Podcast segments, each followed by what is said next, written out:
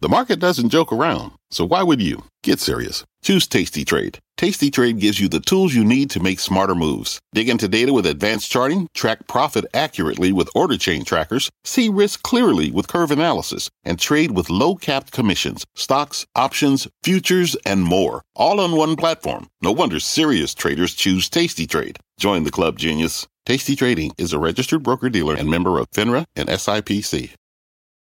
Homes.com knows that when it comes to home shopping, it's never just about the house or condo, it's about the home. And what makes a home is more than just the house or property. It's the location and neighborhood. If you have kids, it's also schools, nearby parks, and transportation options. That's why Homes.com goes above and beyond to bring home shoppers the in depth information they need to find the right home. And when I say in depth, I'm talking deep. Each listing features comprehensive information about the neighborhood, complete with a video guide. They also have details about local schools with test scores, state rankings, and student to teacher ratio. They even have an agent directory with the sales history of each agent. So when it comes to finding a home, not just a house, this is everything you need to know, all in one place. Homes.com. We've done your homework. My mission is simple to make you money.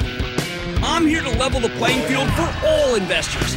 There's always a bull market somewhere, and I promise to help you find it. Mad Money starts now.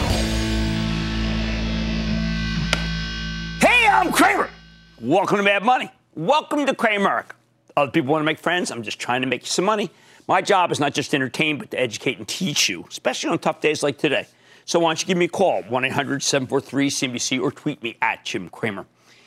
If you find yourself scratching your head at this action, a sharp sell off after the Federal Reserve told us they'd keep interest rates low yesterday, Dow ultimately dipping 153 points. S&P lost 1.48%, but the Nasdaq dropped more than 3%. Allow me to explain. Low interest rates are supposed to be good for stocks, but they're not good for all stocks. The real winners are the industrials because they make more money when the economy is roaring.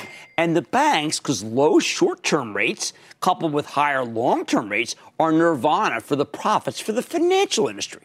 Meanwhile, the growth stocks, well, let me just say they are getting annihilated, especially tech, because they're all about the future earnings stream many years down the road. And those earnings, well, let's just say they are worth a lot less in a world with lower rates and higher inflation. And that is the world that many of the big time investors now think we've fallen into.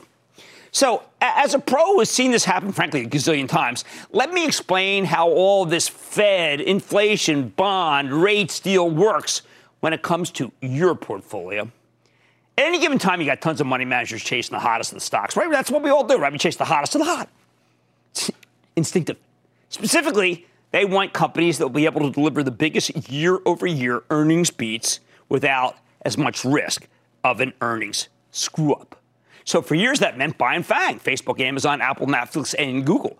But when the economy heats up, these consistent, great, high speed growers cannot compete with the boom and bust names like the old school industrials that generate gigantic upside surprises.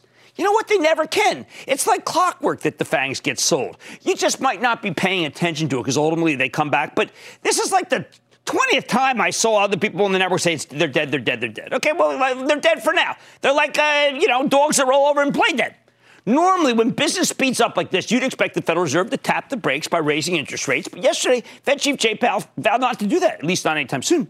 So the Fed's basically saying, party on, industrials, which causes the hedge funds to buy them hand over fist. But problem is, if they want to buy the banks or the smokestack stocks, well, they don't have a lot of money just sitting there. They need to sell something. So what are they dumping? The high growth tech stocks that they always dump. And that's called the hedge fund playbook. But even for a sector rotation, this one does feel a little severe. Why? Supply and demand. Our country has created trillions of dollars worth of tech stocks. They're being printed like Confederate dollars, and a lot of the SPACs are Confederate dollars. Well, they seem like it. It makes sense because uh, what works in a stagnant economy is to own tech, and we've had decades of stagnation after the financial crisis. Meanwhile, there's been virtually no new issuance for the banks or the industrial stocks. In fact, those companies have been aggressively buying back their own shares for ages or merging and wiping out whole companies that might have been bought at this very moment. So when demand spikes, there's just not enough actual supply of the, this kind of stock to go around. So the stock goes higher until sellers come out.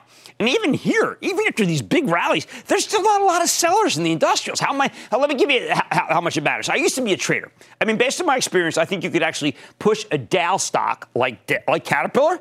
I bet you could jump that stock three or four bucks if you bought a million shares. $231 million. That's nothing for these big money managers. That's right, 231 million.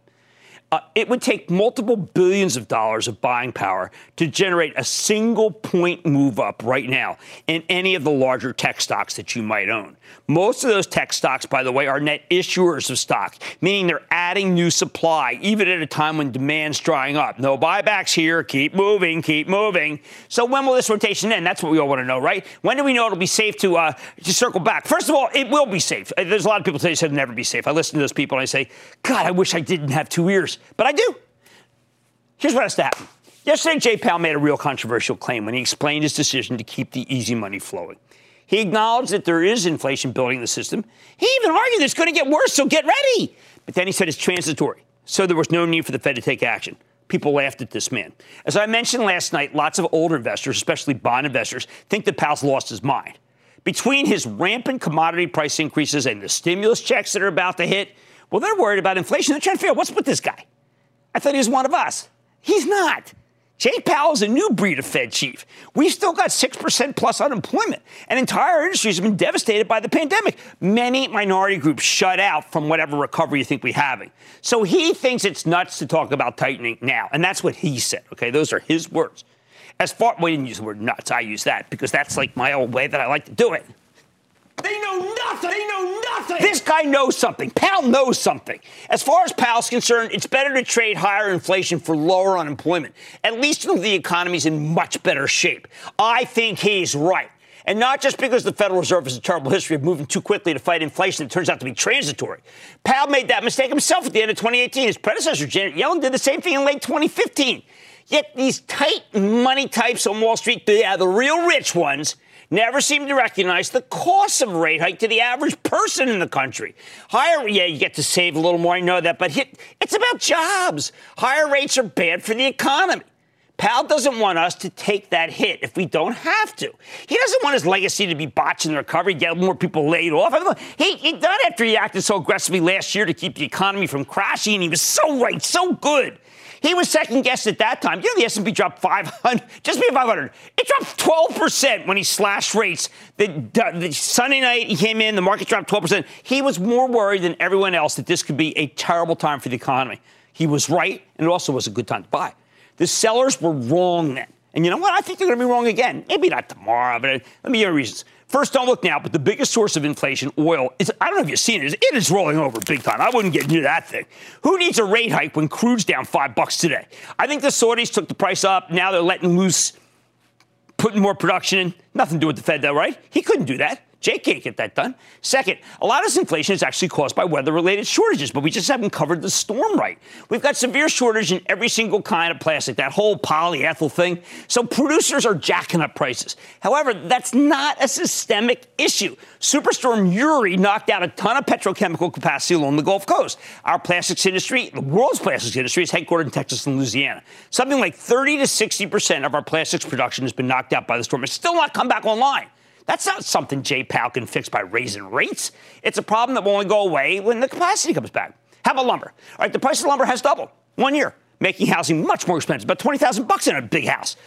But you know what? A rate hike won't create more trees, no more sawmills. We don't need a higher rate, uh, higher rates to do this to get lumber costs under control. It's stupid. We need President Biden to pick up the phone and call Justin Trudeau in Canada and tell him we'll scrap our tariffs. Get you, let's get a deal going. One phone call between heads of governments, a lot more effective than one rate hike, let alone a bunch of them semiconductors. Once again, a lot of this is a supply chain issue. Yes, supply chain. The world simply doesn't have enough semiconductor plants, something that could take years to fix. But in the meantime, most of that capacity is in Taiwan and South Korea. That means if you really want to get the chips to the U.S., you need to send them uh, uh, by sea. But right now, we got a major labor shortage in our ports. So this darn parts are stuck in the ports. Rate hikes won't fix that problem either. We either need to send these chips by air or solve the darn port problem. When it comes to semiconductor shortage, Powell could do more as a longshoreman than he can do as a Fed chief. But uh, on stevedore hooks. This issue will go away when commercial flights return and ships go into the cargo holds. That is how they're shipped, by the way. I go on one copper. Okay, well, the yeah, chili touch holds are putting out more. Peru just said it. Arizona, too. Paint. Key ingredients that are offline are about to come online. Bond vigilantes are freaking out about all these commodities, but nearly all of them can come down in price rapidly once we fix the supply situation. That will make you feel like a dope for dumping your bonds or tech stocks for that matter. Bottom line, I think Powell's right to focus more on full employment than low inflation. But more important, I bet he'll be right about the transient nature of the commodity price increases because he's smarter than everybody else about this stuff. He's actually done a lot more work. I'm kind of impressed. I mean, you know, I mean, how can you not be? Didn't come out right. Wall Street freaked out last year when Powell cut rates aggressively, and they're freaking out again now that he's decided to keep rates too, to them too low. All right, you know what I think's going to happen? Listen, Wall Street, he's going to go two for two, and the sellers who feel smug selling their tech growth stocks right now, they're going to go 0 for 2 and get steamrolled. Good riddance. Bean in Missouri, Bean. Booyah, Jim. Booyah. So, Jim, I'm mostly interested in stocks as long term investments, but my boyfriend is more of a day trader. And for months, I've been trying to tell him that he needs to buy Disney and hold it. So, I need your expert opinion. Well, you should have you, should have broken up with him. I mean, the stock just had a 50 point move. I think you got to start rethinking in your whole. Again, didn't come out right. I got to get more politically correct. I think that you guys have to work this out together right? But in the end, every time that Disney dips, you just got to hound them and hound them because it's a great stock. And Jay Powell is a great Fed. And I mean that. I'm not kidding. I know I'm the most sincerely insincere man in North America, but this guy is the real deal. And I think he's making the right moves. And I think ultimately, not tomorrow, the sellers are going to be proven wrong and inflation is going to be proven transitory. One man today looking for a way to get into the buzzy EV space without all the unknowns. I'm sitting down with the CEO of Magna International to find out if we can do the trick. Then the stay-at-home trend has continued to boost sales at Williams Sonoma. Sit down with the CEO after those earnings. And a SPAC player that hopes to solve America's problem with produce. I have the exclusive with App Harvest. So stay with Cramer. Don't miss a second of Mad Money. Follow at Jim Cramer on Twitter. Have a question? Tweet Cramer. Hashtag mad tweets. Send Jim an email to madmoney at cnbc.com or give us a call at 1 800 743 CNBC. Miss something? Head to madmoney.cnbc.com. Fact Running a business is not getting easier on your wallet. With higher expenses on materials, employees, distribution, and borrowing, everything costs more. Also, a fact smart businesses are reducing costs and headaches by graduating to NetSuite by Oracle. NetSuite is the number one cloud financial system, bringing accounting, financial management, inventory, and HR into one platform and one source of truth. With NetSuite, you reduce IT costs because NetSuite lives in the cloud with no hardware required, accessed from anywhere. You can cut the cost of maintaining multiple systems because you've got one unified business management suite. You improve efficiency by bringing all your major business processes into one platform, slashing manual tasks and errors. Over 37,000 companies have already made the move. See how you'll profit with NetSuite, and then you can think of all the ways you could be spending the money you save. Company retreat in Malibu, anyone? By popular demand, NetSuite is offering a one-of-a-kind flexible financing program for a few more weeks. Head to netsuite.com to start saving. When you're hiring, the best way to search for a candidate isn't to search at all. Don't search, match with Indeed. Indeed is your matching and hiring platform with over 350 million global monthly visitors, according to Indeed data, and a matching engine that helps you find quality candidates fast. Use Indeed for scheduling, screening, and messaging to connect with candidates faster. Plus, 93% of employers agree Indeed delivers the highest quality matches compared to other job sites, according to a recent Indeed survey. Leveraging over 140 million qualifications and preferences every day, Indeed's matching engine is constantly learning from your preferences. Join more than 3.5 million businesses worldwide that use Indeed. Listeners of this show will get a $75 sponsored job credit to get your jobs more visibility at Indeed.com slash Mad Money. Just go to Indeed.com slash Mad Money right now and support this show by saying you heard about Indeed on this podcast. Indeed.com slash Mad Money. Terms and conditions apply. Need to hire? You need Indeed. The smokestack stocks have been roaring lately. Many of them have a lot more room to run, in my opinion. Look at Magna International, a company that makes all sorts of complicated car parts and also assembles complete vehicles for the major automakers. Now, we know Magna's business is booming right now. There's a fabulous bull market in autos, and the company reported a phenomenal quarter last month. On top of that, you also got the big electric vehicle kicker. Remember, Magna is the company that Fisker, the aspiring Tesla rival, chose to partner with to make their electric SUV. When it came on the show, they talked about it. Most important, while the stock's up more than 20 250% over the last year. That's right, 250. It's still just selling for a ridiculously low 12 times earnings. It seems like a steal. Don't take it from me. Let's dig deeper. New guest, Swamy Kotagiri. And Mr. Kotagiri is the new CEO of Magna International. Get a better read on where his company's headed. Mr. Kotagiri, welcome to Mad Money. Oh, great to be on the show, Jim. Uh, nice to be on the show. Thank you for the kind words. Well, first, Swan, I've got to tell you, I've been thinking a lot about your company because all your work and all your documents make it clear it is a technology company that helps mobility. It's a mobility tech company. Why are people having such a hard time realizing that you are not the old car parts assembler of our different era? I could have summarized it better, uh, Jim. Uh, I think Magna is, I like to call it a $40 billion startup with a 60 year history uh, and we are really getting started because we are in an industry that is really high tech and complex and has an addressable market of 3 trillion and going, uh, going forward still. Uh, as we look at the product portfolio, uh, it's really broad, but we have a market leadership position in most of the products that we are present in. The uniqueness of Magna really is besides the system knowledge we have in all the products, we engineer and manufacture full vehicles. Uh, that, that's the uniqueness. And uh, with the mobility changing to service and all the disruptions that we are happening, uh, that are happening in the industry, I think we're just getting started. Okay, Swamy, let me ask this in a kind of funny way. A lot of people say when you have a party, you can't have enough ice. You have too much ice. You literally have so much internal combustible engine. I think it actually camouflages all you're doing with these new technologies. I, am glad you asked the question, Jim. We can clarify that a little bit. Uh, we are actually agnostic to propulsion system. Uh, think of a car, doesn't matter whether you have ICE or hydrogen or EV or anything else, you still need to have a body and chassis and lights and actuators and seats and so on and so forth. 70 to 80% of our company is that product. And you know what? We have market leadership position in most of those products. We generate really good cash. If you look at the last three years, uh, yeah, the results speak for themselves, right? We generated about 5.8 billion dollars in cash, invested about 4 billion back into the business, and this is what sets us up to be able to invest into the future. And if you have seen the next three years, we continue the performance in a similar way.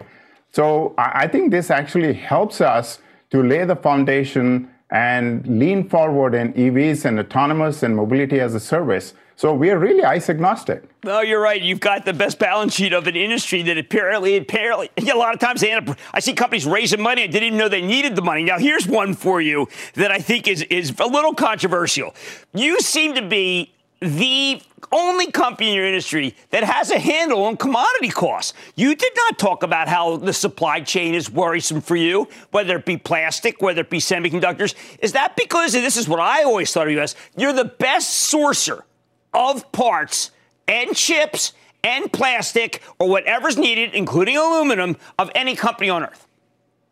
Uh, Jim, uh, I think a lot of credit really goes to the resilience of the management team and the employee base, right? I mean, we have the same bumps as everybody else in the industry, but we've been able to get through it with the cooperation of the uh, tier one suppliers, our suppliers, I mean, and the customers working together look, we, we had to get through the bumps of the resin because of what's happening in Texas. Mm-hmm. Uh, we had the same issues with the uh, semiconductor chips, but you know, touch wood, till now we have been able to get through it.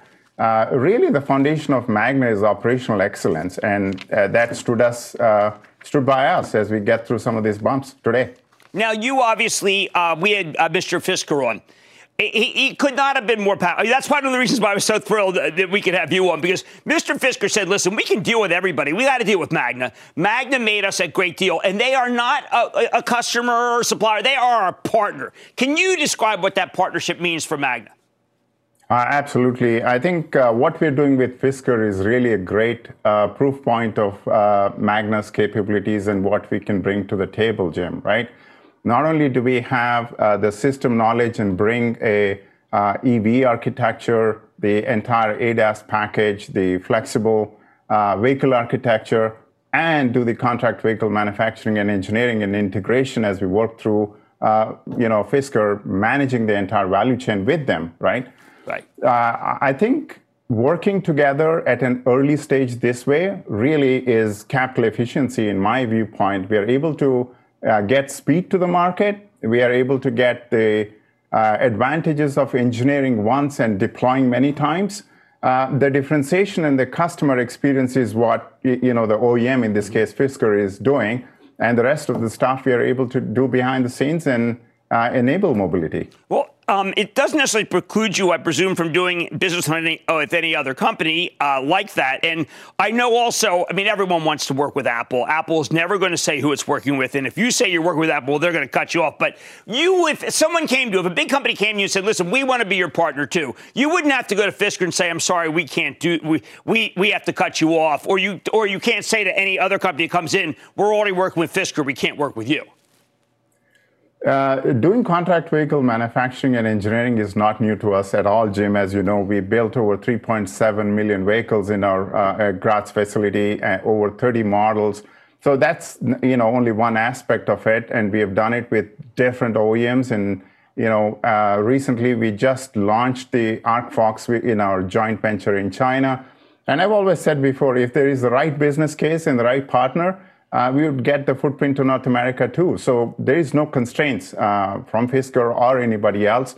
Uh, so this is a model that we have had in the past, and uh, we are really looking forward with many other discussions. Right, there's many uh, established OEMs as well as the new entrants that are, uh, you know, bringing us to the table. Excellent. Well, look, I'm so glad you came on the show. You're just such a fabulous company. I've revered you guys from when I was at Goldman in the 80s. You were the only one that I ever felt safe to recommend in a whole sector.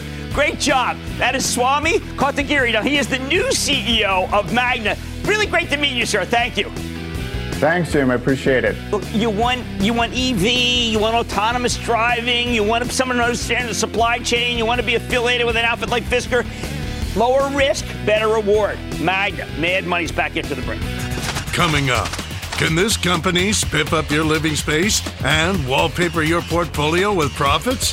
Cramer talks with William Sonoma in style. Next. The spirit of performance defines Acura, and now it's electric. Introducing the all electric ZDX, Acura's most powerful SUV yet. While what powers their cars may change, the energy that makes Acura never will. Crafted using the same formula that brought them electrified supercars and multiple IMSA championships, the ZDX has track tested performance that packs an energy all its own.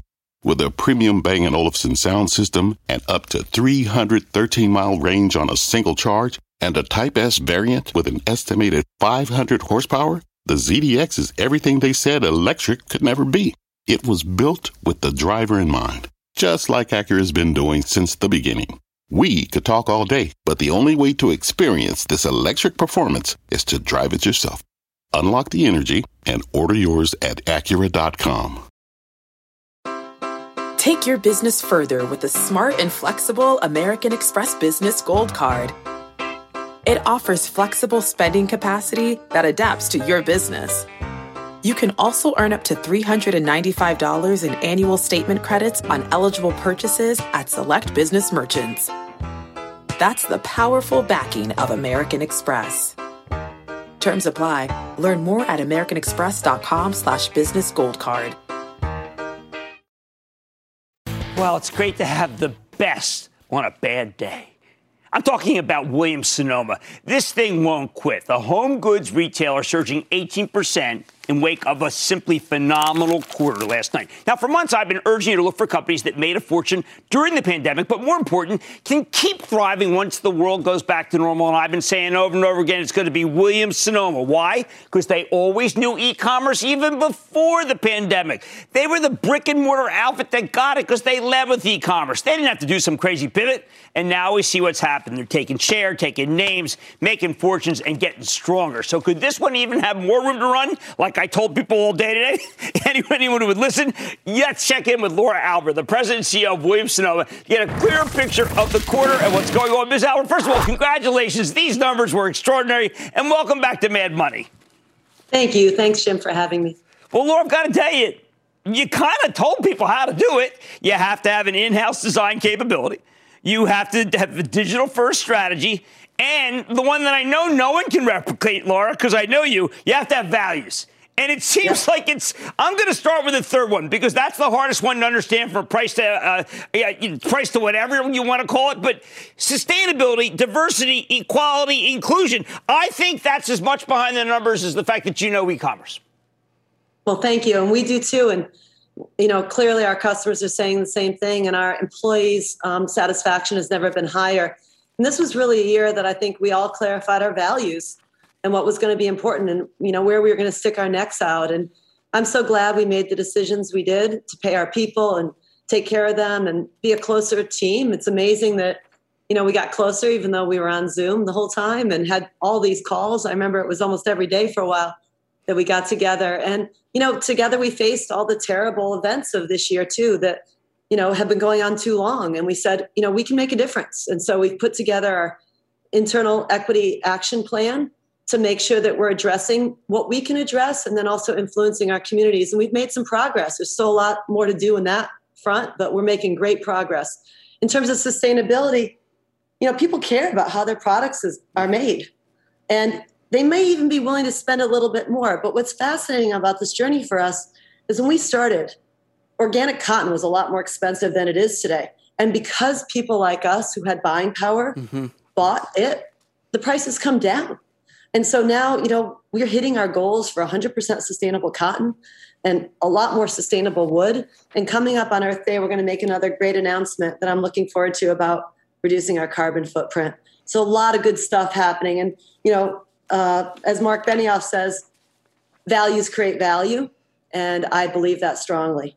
Yeah, I mean, I texted him the moment I saw the numbers, and he said, "Well, what did you think?" I mean, we're, little jealous, by the way, because that software as a service group stocks that they have, even though they're in the Dow, they're not doing as well right now. You, on the other hand, were able to see, I think people must have been a betting against you. There was an 8% short position. And I think there are a lot of people who felt like, you know what, they did well because of the pandemic. Did they not see the different things that you did during this period? For instance, the flagship, Williams Sonoma. I never thought that had this, this level of growth in it. What did you do inside the brick and mortar that gave you numbers that you didn't, that you didn't have in the 80s? Yeah, I just say, first of all, thank you for supporting this story before it was obvious. And there's still a long runway ahead, Jim. I mean, these brands are not that big. They sort of shoot above their weight in terms of what you think of them. But yeah. then when you actually look at the size, I mean, West Elm, it's not even two billion yet. When you think about, you know, the total company scale and our market cap, and you, and you look at even a, you know, relative seven and a half percent growth, we'll be at 10 billion in five years. The Williams Sonoma namesake you're absolutely right. We spent a lot of time on that, pivoting to a content led strategy, a strategy where we encouraged you know millennials to cook and we got a lot more clear about those food trends and how to attract people in that age group. And once people learn how to cook i mean you keep cooking. It's right. fun. Very satisfying to feed the people you love and your friends. And it's it's um, it's something that doesn't go away once you learn to do it. So we're going to see that continue but then also, just from a strategy perspective, we shifted to a lot more exclusive, exclusive product that you can't buy elsewhere. And that really gives us pricing power. We knew that from our other brands, but it's been a concerted effort for the last five years to take that percentage way up. And we continue to see room to do an even better job there.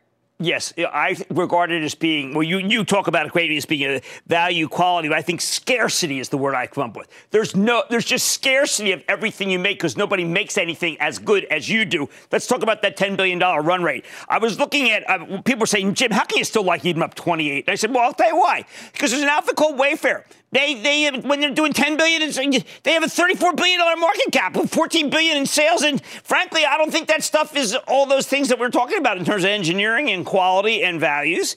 And yours 12 billion. It really doesn't make sense. And I can tell which one's undervalued. The one that has sustainability and the one that has belief systems. Because you have a belief system that is easily accessible to anybody who wants to buy things. I don't think you hide it. I think you show it. And we want you to win. This is a big thing. You are a purpose driven company, and people sense that when they go to your site or when they go to your stores. Well, thank you for saying that. You know, we're going to just keep focused on that, and our, our people are pushing us, and we love it. Um, and you're right. When you look at the scale of our business, I mean, if you say, okay, could we have 3% market cap? Well, I mean, 3% market share sure. in the home industry, global home industries business. 3% market share, 20 billion. So you can do the math and guess, you know, if you believe the story, which I know you do, and I definitely do about our growth initiatives and our differentiation points and the macro that supports it, we got a lot more room to grow. And that's why and no promotions, which I love. I do love the seasonal stuff you're doing. I didn't know that you could do it that you could pivot like that. So we're doing Easter stuff and you're making good money on it. Yeah. I mean, imagine we can't wait till people get vaccinated and we can invite our friends and family back into our homes and cook for them and have a cocktail party. Can you imagine those parties in the fall if we get to do that, what they're going to be like? And we're going to be right there. We have some of the most inspiring product um, assortments coming for the holidays. And Easter, you know, is off to a great start. And that's always a very important indicator and I think I think more people are going to be able to celebrate Easter together this year. But let's wait till the fall. Can you oh. imagine? All right, one last question: How about your people coming back into the stores? That vaccinate them are going to help. What are you re- requiring of people, and, and how can you get the stores fully staffed like they were? We, I mean, our, our people never left, so they're they're there and they're totally motivated and we're taking as good a care of them as we as we can in terms of vaccination we're hoping people get vaccinated both our customers and our employees and we're giving them a little incentive to do that but you know honestly um, the store traffic's coming back yeah. and the truth of the matter is last year unfortunately yesterday was the day we closed and we closed until the beginning of may closed stores closed so traffic was coming back. We're looking at how do we comp 2019? Because right. you can't look at 2020 because the stores were closed during this period. I think people don't realize the upside we have in retail. We talk about e-commerce, right. and that will be our growth. But this retail recovery is a big part of the story as well. No, that's why the stock is not done going up. Laura Alber, CEO of Williams Sonoma, best beat, best quarterly beat so far in 2021. Great to see you. Great to see you. Thank you, Jim. Guys, they don't stop when they're going like this. This is a major re rating. Look at what happened with Lennar yesterday. It said it wasn't a housing company, it's a tech company. This is an e commerce company par excellence with values. It's not done. Get money's back after the break. Coming up, could indoor farming reap outsized profits? Cramer sits down with AppHarvest next. When the SPAC attack started turning into a panic retreat about three weeks ago, I gave you a shopping list 10 of the highest quality SPACs that you could justify buying on the way down and why. Now that the whole group is down big from its highs, we're circling back to the most intriguing stories like we said we would. So let's talk about AppHarvest. It's the cutting edge agricultural technology that's building some of the world's largest indoor farms in Appalachia. Think giant greenhouses designed around sustainability, issues we care about here on Mad Money. It's an intriguing story. They're trying to turn Appalachia into an indoor indoor garden for vine crops and leafy greens. But the company's in its. Like so many SPAC plays, the stock went crazy, surging to almost $43 a day after AppHarvest came public by merging with a special purpose acquisition vehicle. But since then, it's come back to earth. It's falling to just under $22 today. So could this be the buying opportunity? Let's check in with Jonathan Webb, the founder and CEO of AppHarvest, to learn more about the company and his vision for the future. Mr. Webb, welcome to Mad Money. Hey, Jim, how you doing? Thanks for having me. Uh, thank you for coming on, Jonathan. Jonathan, you and I both know because we're growers. We have a broken food system in this country. I think that yep. in particular it's broken for fresh vegetables. We get vegetables that look good, that are doused with chemicals, that tend to come from Mexico, been away for five, six days, and have very little taste and nutrition. I don't know. How can AppHarvest fix this? Well, Jim, uh, you know, it unfortunately, not nearly as many people in the media understand this as well as you do. Uh, you know, we, our, our team's certainly been following you and know, know, that you grow in your backyard, and and we encourage every every American household. Go go plant a garden. The best place to get your your fresh fruit and vegetables in your backyard. Uh, but yeah, Jim, we, we have a lot of problems with our food system here in the U.S. And and and the good thing is there's technology we can use. We can build infrastructure and, and we can you know recreate a better food system that that better aligns with people and planet. But you know, Jim, we have a long way to go. You you mentioned it in the opening here. You know, we're we've we've pushed most of our fruit and vegetable production down to Mexico. Uh, it's being shipped back into the country, setting a week or two weeks on a truck. Um, you have the EPA, who it's very difficult for them to track the chemical pesticides being used south of the border. We don't know, you know, in many cases, what chemicals are on the fruits and vegetables.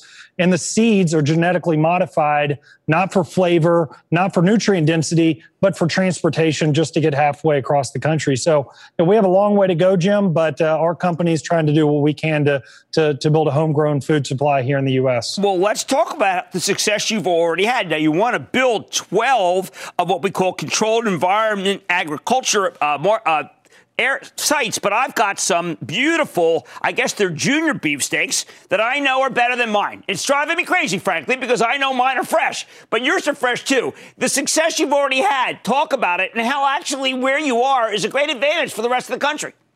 Yeah, a couple things, Jim. One, so on the taste side, we'll we'll throw that to our grower team and Martha Stewart. Martha will be back in, in Kentucky with me on Monday, as will the rest of our, our board, who's been very active and helpful with me. But you know, we, we've really deemed this as the third wave of sustainable infrastructure.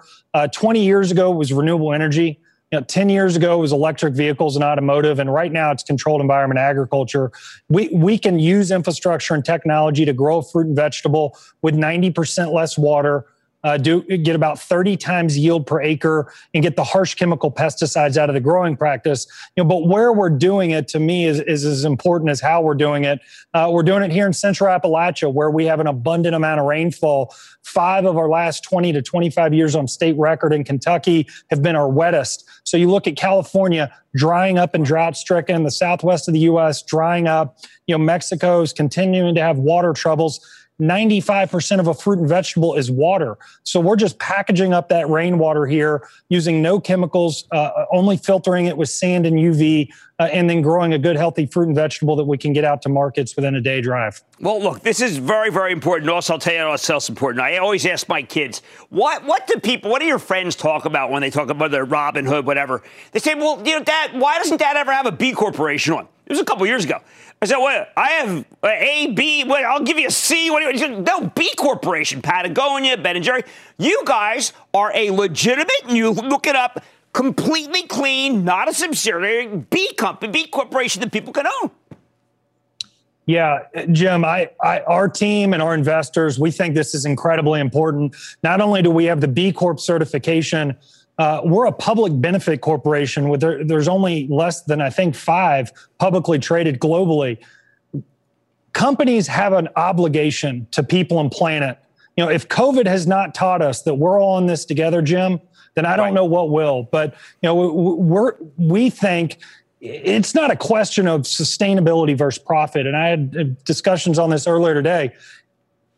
Profit you know, purpose is leading right now in the yes. world and the profits following and it's incredibly important yes we have to have we have to have a fruit and vegetable that compete with dirty agriculture we got to be able to do mm-hmm. that but we also are investing in the communities here investing in high school which the roi on that dollar jim by us investing in high school education we're developing our talent for the future those ceos that are running Fortune 500s and other CEOs that are that are you know quarterly earning called right, profit right. profiteering you can make the case, Jim. Are, are they going to be around? Are those companies going to be around in 10 years? No. And anybody that questions this, look at the coal companies that surrounded me here in Eastern Kentucky.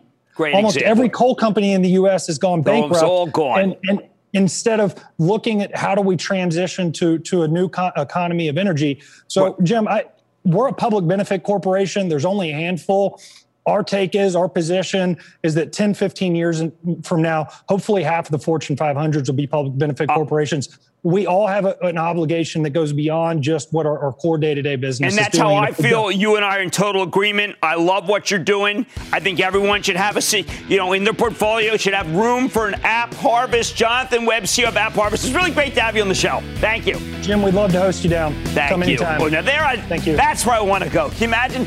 It's heaven for growers like like me, and I don't not really a grower, I'm a gardener, but I do make Jim's None Better tomato sauce. Just don't tell my wife I call it that. Mad Money's back after the break.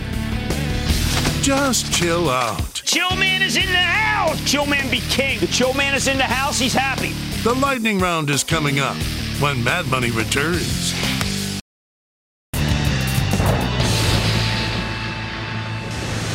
It is time. It's time for the lightning round. What's up? And then the lightning round is over. Are you ready, Ski Daddy? Time for the lightning round question. Let's start with Andrew in Florida. Andrew. Hey, Jim. Long time listener. Glad to be on the show. Okay. So I've been trying to get into cybersecurity. The stock I'm looking at had a run up to about 294, but has pulled back about 80 points over the last month. My question for you is, do you think Okta, ticker O-K-T-A, is a buy? I did a program this morning for, uh, with TheStreet.com, and I said that when stocks are down between 17, 18, 19, 20% for the year, and they're great tech stocks, you got to start thinking about buying them. That's Okta. We know that we know that Todd McKinnon is the guy who's been able to do literally, I mean, identity down cold. You need Okta in any major enterprise, and I think you should own Okta for yourself. Let's go to Owen in Massachusetts. Owen. Jim, big booyah from Beantown. Yes, Uh, man, what's up? I'd like to hear something about plug power. I bought in early at a great price, and I see they're having some accounting problems right now, but I really want to hang in there with this one. What do you think? I, I, I actually encourage that. I have gone up and down these accounting issues, and it, frankly, I do. I think that the auditors dropped the ball here. I mean, I think that they were doing this company was doing everything right. Andy Marsh was doing everything right. Somehow the auditors, I don't know, didn't like what they did, but because there was no cash that was actually involved, and it was just bookkeeping. I am willing to say this is not nefarious. That's it's bad, but it's not nefarious. And I believe in the long term green hydrogen fuel case, and that is still best played with plug. Shimmy in Florida. Shimmy. Jim, I was able to buy the stock 25% off its highs. It keeps going down, but I'm in it for the own it, don't trade it. Are you all in with me on Chewy? Have to be. Have to be. Humanization of pets, unbelievable story. Talked to Petco today. Ron Coughlin, still good. I, I think the world of, uh, of Kristin Peck and Zoetis, uh, IDEXX, this is part of that. And I know Ryan, you look, I keep expecting Ryan Cohen any day going to check off one of my ideas for GameStop. I've given him five great ones. Ryan, call me. I'll give you my I would give you my cell right now, but I'm afraid others would get it. Let's go to Dean in Ohio. Dean. Congrats on the 16th, Jim. My stock is the largest industrial gas company in the world, Linde. Buy, sell, or hold. Okay, Linde has been my uh, what we call the chicken cyclical way to play the hydrogen power issue. Obviously, as you put it, it's the best, largest industrial gas company. It has been a monster good stock. All these stocks are coming down now. I would encourage you, as we're doing for my Travel Trust, to buy the stock of Linde. Let's go to John in Florida, please. John. Jimmy Chill. Yeah, chill, First, man. I'd like to thank you for all the information and advice you provide on your show. It's allowed me to uh, move up my retirement date a couple years. Oh, there we go. I love that. Thank you very much. I'm calling about a stock I've been invested in for about three years and done very well with. Uh, it's a biofuel Gevo, G E V O. Oh God, people are asking about that left and right. I got to do a piece on this thing. Lots of people ask me about this stock. Now it's only like a bit, it's like less than two billion dollars. But we're going to do work on it, and thank you for saying that I uh, that I accelerated your ability to have to not have to work as hard as crazily as I am right now, frankly. And that, ladies and gentlemen, is the conclusion of the lightning round. The Lightning Round is sponsored by TD Ameritrade. Coming up, if something seems too good to be true, should you hit the brakes? Cramer's cautioning investors to steer clear of broken promises before they break your heart. All right. Sometimes the story's too good to be true. Witness Lordstown Motors down another 13% today.